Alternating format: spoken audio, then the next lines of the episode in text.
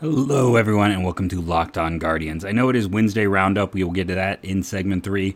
Before then, we're going to bust some narratives. We're going to talk about some potential breakouts for this season, names to watch, and we will get into, of course, the Jose of it all. Can't get away from the Jose rumors, can we?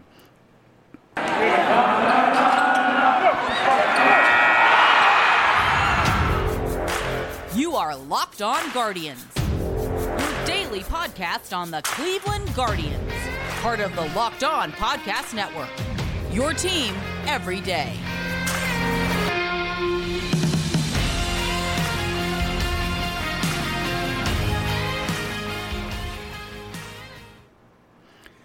So let's get into the latest Jose rumor from Hector Gomez that the Padres are pushing. Now, if you've been listening to the show or you follow me on Twitter, I mean, I talked about that idea last week on the show. I tweeted it out that the Padres would make more sense. And, you know, I was talking with some people I trust, and uh, told me that, like, this particular rumor holds no weight, uh, that there could be a trade, you know, that's not completely off the table.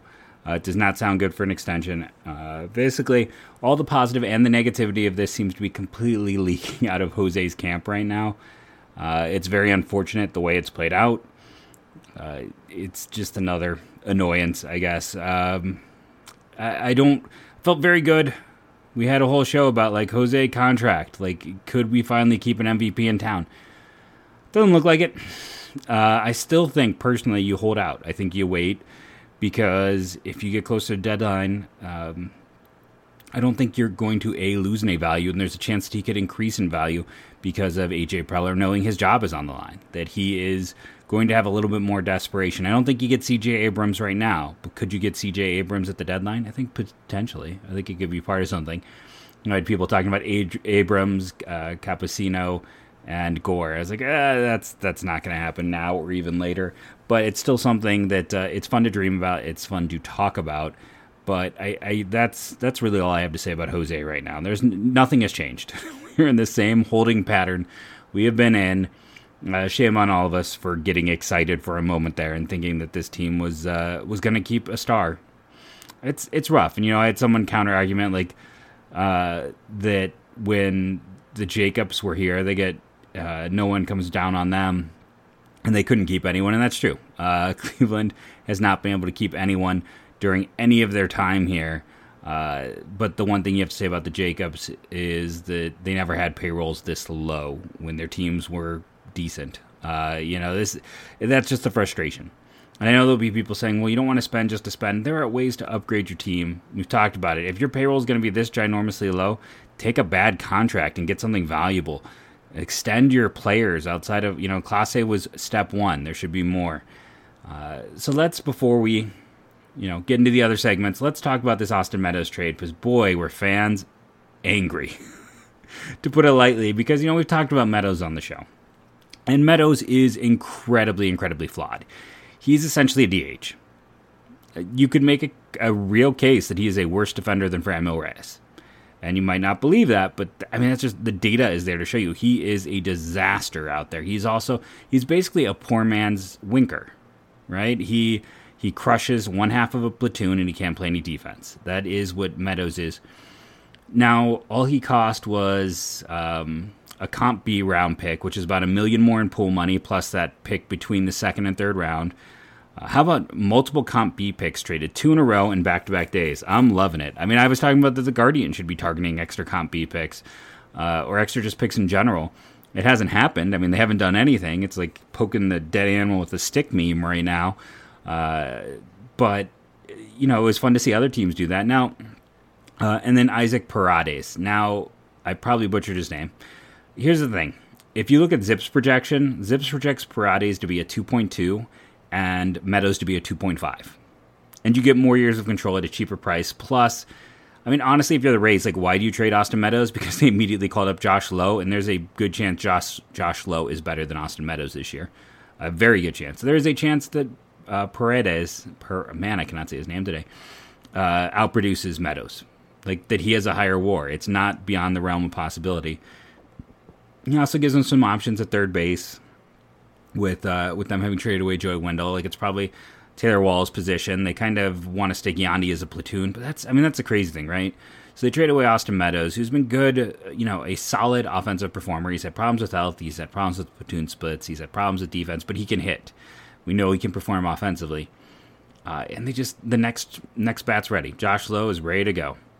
Uh, Lowe was taken not long after the Guardians drafted Will Benson. I had hit now. In fairness, if we want to go back, like I can't. I did have Lowe higher than Benson, but I had Nolan Jones higher than both. Um, yeah, I missed on that one. They were both these high school shortstops who were uh, going to move to third or potentially the outfield. Uh, and I was just uh, I, I, was really high on Jones's power potential. We'll see, uh, but that was yeah that was that kind of grouping. And you know they traded Josh Lowe's brother Nate was who they traded to the Rangers last year, and I think uh, he's gonna perform better than some people expect as a first base. Remember I talked about trying to acquire him last year at the deadline before he was shipped off. So yeah, it's the Rays make this deal because they have depth for days. They needed another utility type. They get a they save 4.4 million. I don't think that is on the can discount. They get a, another draft pick. They're able to keep building up their pool. They're pushing back 40 man issues. Because again, if you listen to the podcast, I said the Guardians should trade for draft picks because the soonest a player you're gonna have you have to add to your 40 man would be four years. Now it might happen quicker, but it gives you a four year delay, and I mean that's what the Rays need, and that's why the Rays went out and did that because they are so overstuffed. Lowe gets called up. Uh, uh, Paredes will take the place of Joey Wendle. And again, there is a chance that like Austin Meadows is probably going to be. I think he's like max um, a three-win player just because of the defensive uh, limitations. Paredes plus Low. I mean, those two could combine to be worth five wins. Like that. This is by opening up a spot and making the trade. The Rays got better. Like I, I have no doubt in my mind they got better the Guardians could have topped it. They had a comp A pick, which is worth, you know, more than twice the value of that comp B pick. It's worth $2 million, but it's also because you have that higher pick. You get the pick earlier. So it's worth a little bit more than that pick, than twice that pick's value in general. Uh, similar infielder. Now, the thing, Paredes is another guy, though. He's got some elite tools, and he's exactly the type of guy that the Rays go for, and they've been successful developing. Now, occasionally get Brett Phillips. That didn't work out for them, but they have done really well with a lot of guys like this. So we'll see. I, the Guardians don't necessarily have, um, you know, that kind of lesser prospect type who's a, you know, the athletic profile who can really step right in. But again, the value in the comp A versus the comp B would have probably been enough. I understand why people are mad because uh, the outfield is a disaster. But I'll also say this: I think Steve Kwan ends up having a higher WAR this year if given a chance to play, given the same opportunities. That's that's my caveat here. Given the same opportunities, Steve Kwan would outperform Austin Meadows, and I feel comfortable stating that because again, Meadows, Meadows, Meadows is a platoon bat who can't defend. Kwan can defend, and he's uh, not a platoon bat. Like I'm very confident Steve Kwan, Steven Kwan uh, would be a 3 1 player off, out of the gate. I really feel if given those opportunities. Unfortunately, it doesn't appear he's going to necessarily get those opportunities, and that's a whole nother bag of Badgers. Uh, unfortunately, we're going to get this overly vet ridden team, and uh, that's going to be incredibly frustrating. But yeah, it is what it is. We're going to take a sponsor break. We're going to come back, and we're going to discuss why uh, everyone's mad about Meadows, but honestly, it was the deal the day before that the Guardians should have made more than the Meadows deal. And uh, we'll also talk about Andres Gimenez, who, I mean, I did a lot of tweeting about today for a very good reason. Okay, so let's talk about the deal that I was more upset by. Uh, again, because Meadows is flawed. I know this team desperately needs a. Uh, sorry, I got distracted. Team desperately needs outfield help. Like I'm not denying that, but I think what's holding them back is they either want uh, they want that big upgrade or nothing. Uh, unfortunately, it's and like here's the bigger thing. Like the thing I can't understand with this team in general is, you know, they were out there supposedly like spending the last year making this big pitch for Jess Winker, and he's expiring. His contract expires the same time as Jose's. Like what are they doing? What's the way to go? And let's talk about something bigger here. The hoopla from Hector, from Mike uh, Sports, you know, I was like, who I quoted on here, and I got because I got excited. Probably wasn't the right move. I probably pushed it too far because I'm like, yeah, this is the guy who was in on um, on another big deal, and it's clear that it's just it, it's Jose Ramirez, Jose Ramirez's agent leaking things. No deal was ever close, but it's weird that the Guardians would add someone else whose contract and make repeated attempts, but they don't. Again, they should have added Meadows. like they they could have come over the top of that. Uh, it would have been helpful. The bigger problem is like, what do you? It's. Meadows could also be seen as like a lesser version of Franmil. Like that's the thing. Like I'm not as broken up in that regard. Like I'd still rather, much rather see Ramon Laureano. The thing with Meadows is, if you are an old school stat guy, he looks good. He's got 100 RBIs. He hit 30 home runs once. He's not been healthy. Again, it's that's where I'm conflicted. I'm like I, I worry that he's not that good. I worry that he is a tick above average. I worry that he is going to, you know. Uh, I mean, he's going to another team in the division, so you don't have to worry. But I don't think there's another gear there. Let's put it that way. This other trade that happened the day before, you probably missed, was the Marlins acquiring Tanner Scott and Cole Sulser. Both guys I've talked about on this very podcast for two way down the line prospects. Um, you know, if you don't know their the prospects, that's that's totally fine. Um, in this deal, I only knew one of them. That's because he was a college player. I didn't really know Kevin Guerrero as well and they get a comp B pick. Those comp B picks, man, you know the value in them. Uh, you know, Velez, the starter they got, is interesting because he's he is a definitely a Guardians type of pitcher. This is a guy who got up to Double A this year. He's 24. You know, he is an older pitcher. He was undrafted in 2020, which was the shortened uh, draft, the sixth round draft. And last year, across two leagues, he had a, a strikeout per nine of 8.5 and a walk rate of one. That's right, of one. He walked. I was trying to eleven batters in ninety nine innings. So he is a Guardians type. He is a down the line, a control lefty. He, he is. I've seen the Marlins. You know, I like Jordan Yamamoto a bunch. Who they also ended up maybe being the best pace, piece in the Christian Yelich deal once all said and done for them. Who was let go and maybe went to the Mets. But they also seem to like the control types. He is now 25. He is, like I said, he was positively ancient for a prospect who's had one year of experience but I get why the Marlins liked him. Like he he is not going to be a high rated prospect, but guys like him, lefties with control like that, they find a way. Like they, I wouldn't discount Velez pitching for Baltimore this year. I, I wouldn't. Uh, Guerrero is the 17 year old kid who's really far away. And the comp B pick is really the centerpiece. Now, here's the thing Cole Sulser, former Guardians draft pick and player out of Yale, Dartmouth, wrong Ivy League school. Uh, he was traded out. Was he part of the? No, he was like the a minor piece in that Yandy Diaz deal. So they traded away Diaz and Sulser to get Bauers. I mean, that's one of those things. You can go back and we talk like Carlos Santana was great for this team.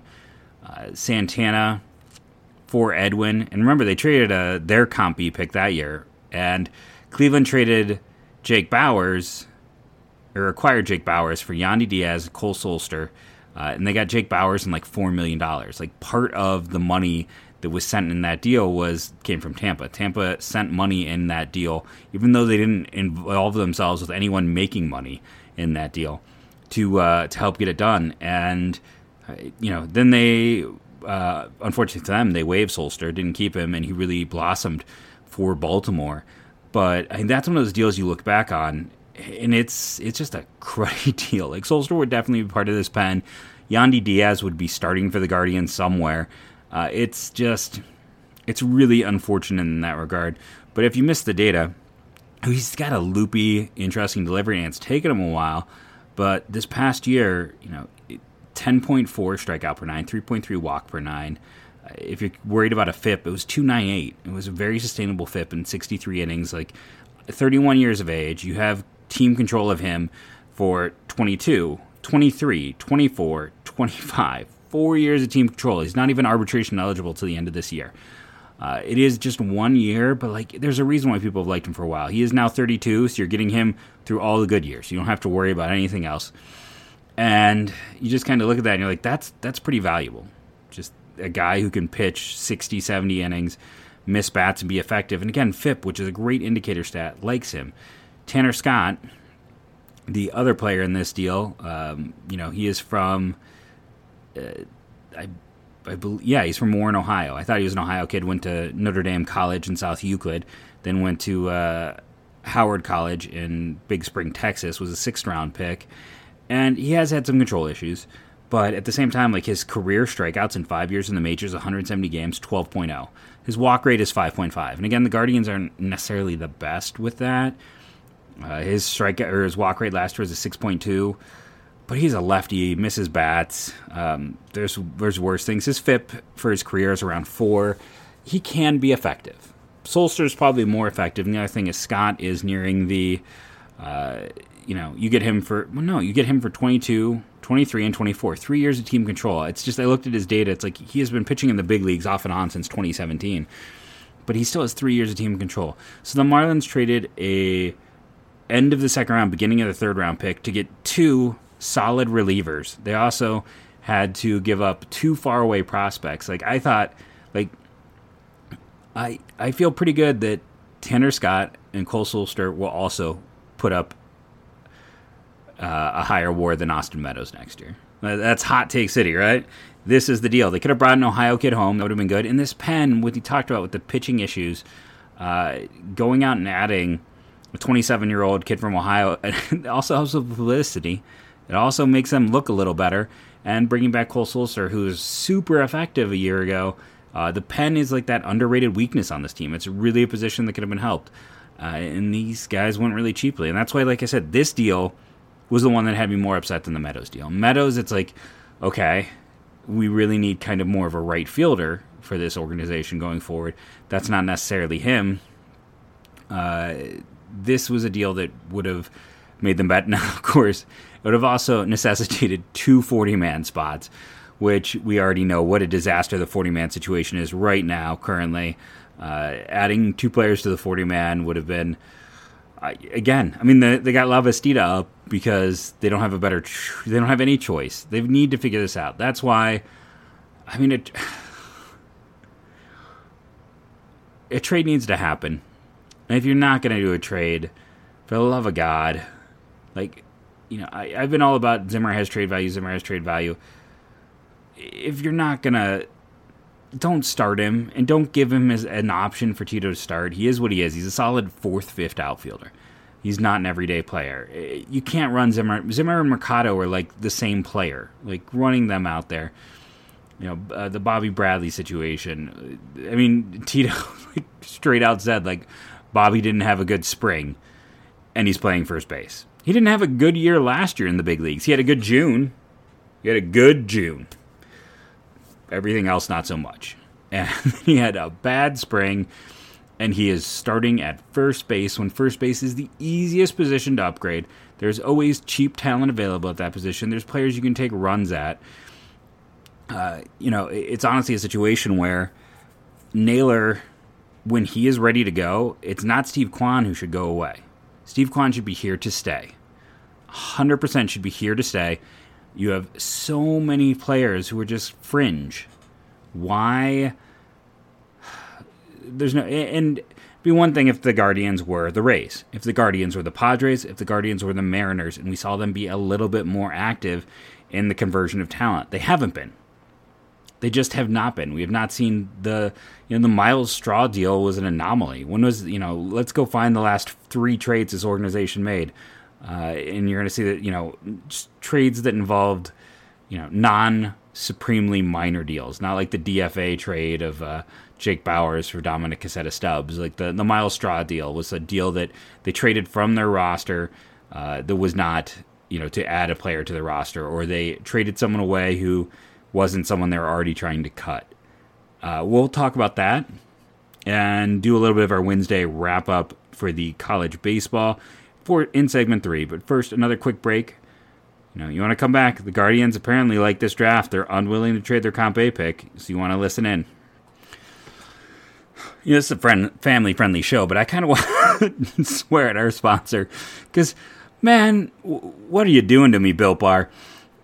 they have their first ever mini puff. We've talked about the fact that like I love puffs. The minis are fun, and you can now buy the yellow chirp, which you could only get before, uh, included with the um, the fudge brownie.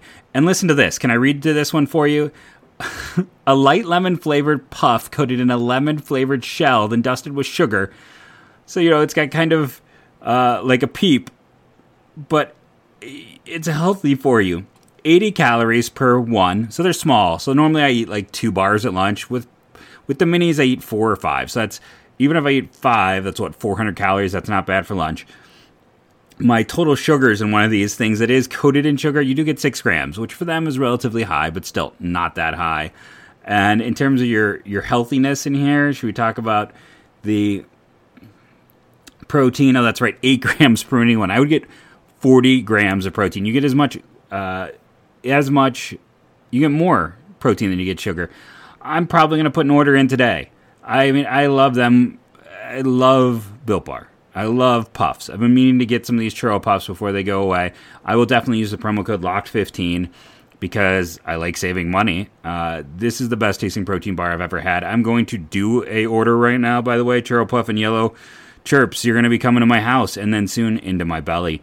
Those are my personal recommendations. I love Built Bar. Uh, if it wasn't for the fact it would take so long for me to sit here and do it on the show, I would be putting it in as we speak. Instead, you'll have to just take my word for it that I will be eating Built Bars until the cows come home. They are fantastic. They are healthy for you. Uh, gets an A in my health food app and an A in my heart. Go to builtbar.com today. Use the promo code LOCKED15. It's the same code I use every time I place an order. That is builtbar.com, promo code LOCKED15. So let's talk some college baseball. Let's do some weekend wrap up. Uh, you know, on the show, we've talked about uh, many arms. talked about Drew Thorpe last week. By the way, second in strikeouts. We talked about Parker Messick, currently first in the country in strikeouts. Bryson Motts, who had the weirdest maybe line of the year, fourth. And in the preseason, we talked about Cooper Hjerpe at Oregon State, who is currently tied for fifth, and Justin Campbell, who's currently tied with eighth. Who has fallen off a bit is Bryce Hubart, who is the teammate of Parker Messick. Just going down this list, you know, some other players we've talked about, just in terms of strikeouts. Uh, we haven't talked about Chase uh, Dollander yet at Tennessee. We get to him. He's 20th. Hunter Barco, 24th, currently tied with Brandon Birdsell. And at 27, there is Hubart. This is still a pretty weak pitching class. I don't know if there's a college pitcher who goes in the first 20 picks right now.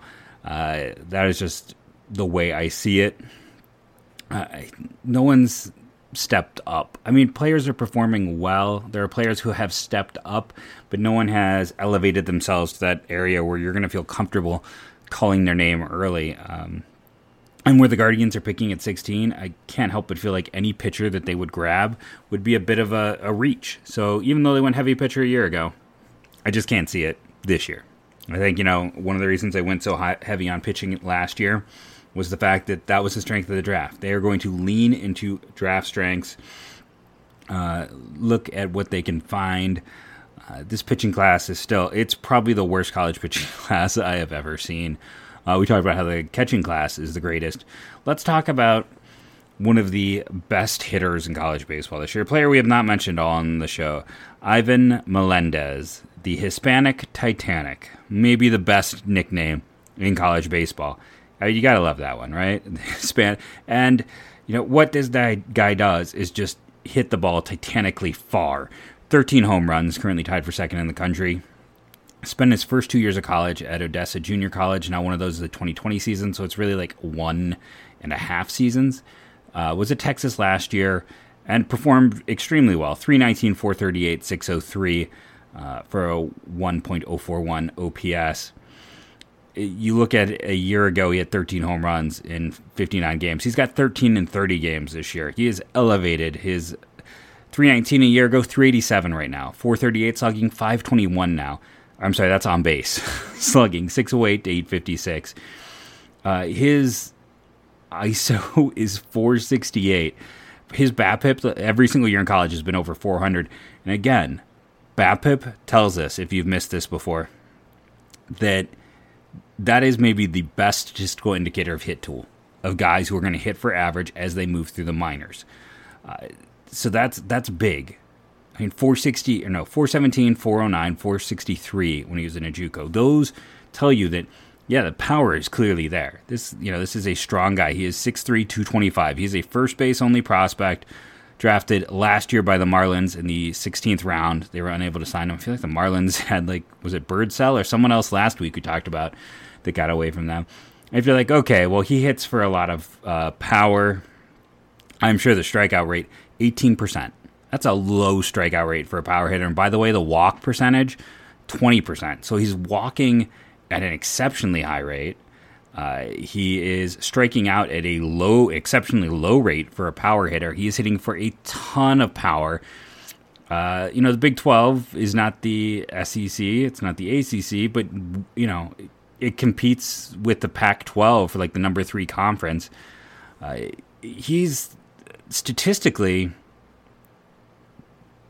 Do I go that far? Is he, you know, he's statistically, I think he's the most interesting hitter in the country right now. When you just look at the overall what he is doing, when you look at the BABIP, you look at the home runs, you look at the walk rate, you know, uh, percentage of the time he's walking, percentage of the time he's striking out.